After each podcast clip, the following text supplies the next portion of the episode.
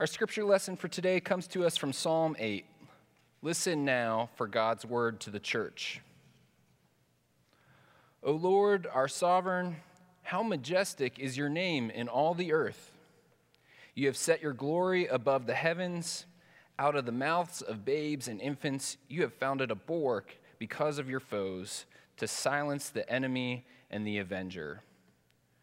When I look at your heavens, the work of your fingers, the moon and the stars that you have established, what are human beings that you are mindful of them, mortals that you care for them? Yet you have made them a little lower than God and crowned them with glory and honor. You have given them dominion over the works of your hands. You have put all things under their feet, all sheep and oxen, and also the beasts of the field, the birds of the air, and the fish of the sea, whatever passes along the paths of the seas. O Lord, our sovereign, how majestic is your name in all the earth. This is the word of the Lord. You have given them dominion over the works of your hands. You have put all things under their feet. Here are some fun facts for you. Globally, the average abundance of native plant life and animal life has fallen by twenty percent or more, mainly over the past century. More than forty percent of insect species are declining and a third are endangered. Half Half of the topsoil on the planet has been lost in the last one hundred fifty years. All the major coral reefs in the ocean are projected to be gone in thirty years. An estimated eighteen million acres of forest, which is roughly the size of the country of Panama, are lost each and every year. Humanity has wiped out sixty percent of animal, animal populations just since nineteen seventy. Under a moderate warming scenario, two point two five billion more people could be at risk for dengue fever by twenty eighty. According to the World Bank, eight hundred million people in South Asia alone will see their current living conditions sharply diminish by the year twenty fifty. If global temperatures rise by two degrees, one hundred fifty million people are likely to die from air pollution. And since two thousand eight, an average of twenty-four million people have been displaced by catastrophic weather disasters each year, and one hundred forty-three million people could be displaced by twenty fifty. Well, happy Father's Day, everyone. Enjoy the rest of your Sunday. Just kidding. Maybe you, like me, want to brush these facts off with a joke. Maybe you, like me, want to ignore these facts. It's all too big. It's all too daunting. It seems too far off. It's easier to think about how you might soon be hanging out by the grill on this Father's Day afternoon. But if your fathers were anything like mine, they probably taught you that you don't get to put your feet up until you've put away things in their proper place. Good fathers don't take their Sunday nap when the roof is leaking. Good fathers don't shrug their shoulders when their children are in danger. Good fathers and good mothers teach their daughters and sons that when something is entrusted to them, they take good care of it. They teach them that when you are put in charge of something, you look after it carefully. You have given them dominion over the works of your hands. You have put all things under their feet. The truth is, we are in a crisis because something that has been entrusted to our care is being destroyed. Something that is entrusted to our safekeeping is nearly broken beyond repair, and we are to blame. Now, before I go any further, I want to make something clear. If you don't want to hear some hippie environmentalist sermon from this pulpit, if you don't want to hear some political leftist issue from this pulpit, the good news is you don't have to. I don't want to hear one of those either. This isn't an environmentalist sermon. This isn't a conservative or liberal sermon. This is a Christian sermon because this is a Christian issue. I have a friend who works closely with environmental issues, and he says he cringes every time someone calls him an environmentalist. I'm not an environmentalist, he says. I'm a Christian. We are called to this work because our faith calls us to this work, and we have been negligent as a people in caring for one of our most ancient tasks. Our scriptures are steeped with a call to care for creation. We just have been pretending like they don't exist. Don't believe me? Here's a quick sampler. The Lord God took the man and put him in the Garden of Eden to work it and take care of it. Genesis two. If you defile the land, it will vomit you out as it vomited out the nations that were before you. Leviticus eighteen. In the seventh year, the land is to have a Sabbath rest, a Sabbath to the Lord. The land is to have a year of rest. Exodus twenty-three. The land shall not be sold in perpetuity, for the land is mine. With me you are but aliens and tenants. Throughout the land that you hold, you shall provide for the redemption of the land. Leviticus again. You shall not pollute the land in which you live. You shall not defile the land in which you lived, in which it I also dwell, for I, the Lord, dwell among the Israelites. Numbers thirty-five. Is it not enough for you to feed on the good pasture? Must you also trample your, the rest of your pasture with your feet? Is it not enough for you to drink clear water? Must you also muddy the water with your feet? Ezekiel thirty-four. I could go on, but you get the point. Christians have for far too long been silent on this issue, or at worst have exacerbated it by misreading our scriptures and defending the plunder of our world.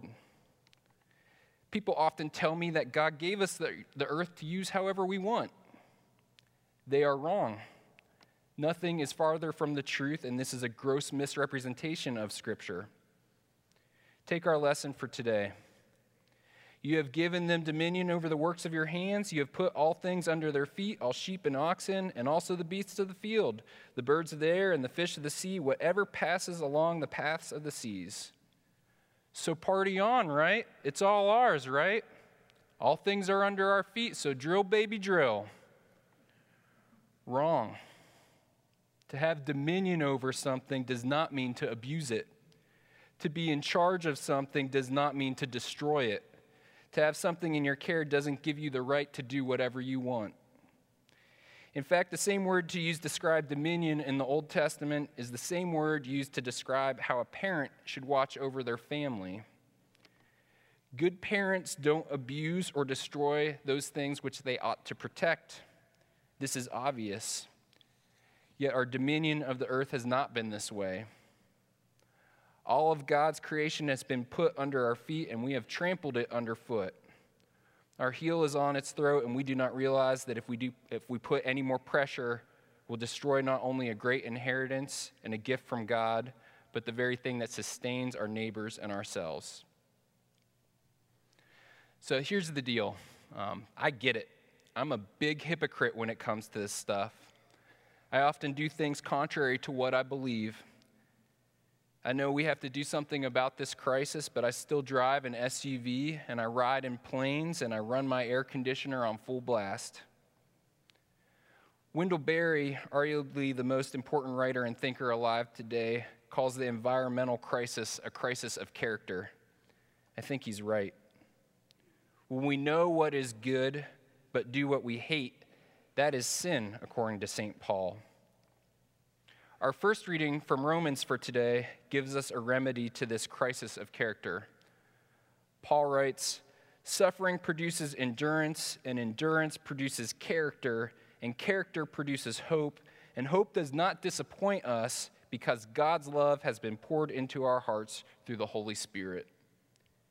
Character produces hope, and hope does not disappoint.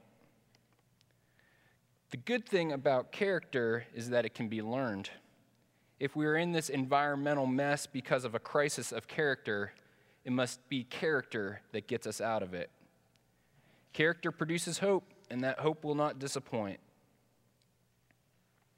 On the one hand, the fact of the matter is that individual actions on climate change change practically nothing in the big scheme. whether I drive my Jeep or ride my bike or hop a plane or run up my electric bill, practically makes zero difference in a world of seven point seven billion people. Individual changes mean nothing on a global scale, yet the Christian narrative doesn't let me off the hook. Because we are not called to be effective, we are called to be faithful. And God willing, God takes our faithfulness and makes it effective. I heard a story on the radio this past week about a study looking at what motivates people to change their consumption habits. So this is what they did. They asked four thousand households to conserve power at home. The first thousand were asked to conserve power because it's sustainable. It's good for the planet. The second thousand households were asked to conserve power because they should think about their children and their grandchildren in the future. The third thousand were told how much uh, money they could save by cutting their consumption. And the four thousand were told how much they used compared to their neighbors. And each time this study was conducted, they found that the largest and most sustainable drop in power consumption was in that fourth group, those who compared themselves to their neighbors. The fact of the matter is that for better or worse, communities shape habits. Our individual choices don't amount to much on their own, but when we are faithful, think about what we could do. The church is supposed to be a model to the world. If our church community began to be a model of care and concern for creation as part of its Christian witness, think how that might change Greensboro. And think about how if Greensboro changed, how this might change North Carolina, and so on. Think about if churches took this seriously all around the world. Snowball effects don't always have to be a bad thing. Then again, maybe this is all too idealistic. Maybe it's all too late. The Presbytery has recommended that we read The Uninhabitable Earth by David Wallace Wells. We have copies in our library. It doesn't paint an optimistic picture of our future given the realities of climate change. You have given them dominion over the works of your hands. You have put all things under their feet. Maybe God is entrusting us with far too much. But our trust is that character produces hope, and hope does not disappoint, not when God's Spirit is at work.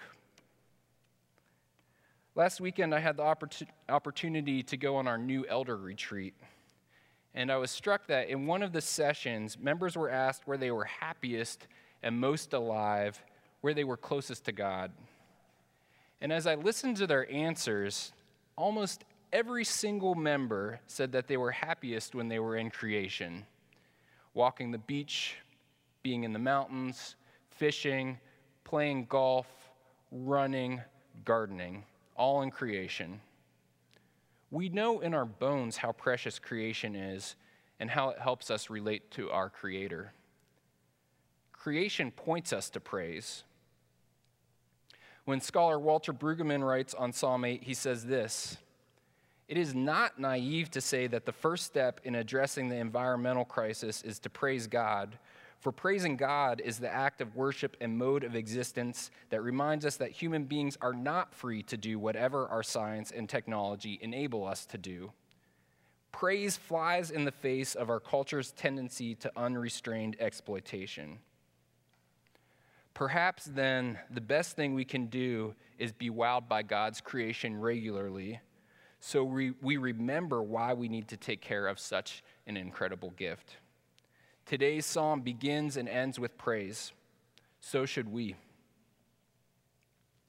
It's Father's Day. I think about my father and how he taught me to love creation and how he modeled for me what it means to take care of that which has been entrusted to you. I think about how even when he was dying of cancer, the way he would find peace was picturing himself in one of the trout streams he loved to fish. That's how he'd fall asleep at night. I think about how much beauty and grace in the world remains and how important it is that we take care of what God has put underneath our feet. I'll say this Father's Day is also a first for me. My wife and I are expecting our first child this November. And I have to say that when I heard that heartbeat for the first time, I can't quite explain it, but something within me changed. And I wonder, what sort of world will my child inherit? Two weeks ago, I was on a wilderness canoe trip in the Boundary Waters of northern Minnesota. It is one of the most beautiful places in the world. And as I paddled on those chain lakes and I took in those sunsets and star-filled skies, I thought about our future baby. I thought about how I hope we can protect creation so that my child can feel as close to their creator as I do when I'm in places like that. I thought about what a beautiful world we have. And I thought about how I hope my wife and I can teach our children what it means to take care of what we have been entrusted with. I hope we can model it. I hope their church can model it. You have placed all things under our feet. May we be up to the task. Amen.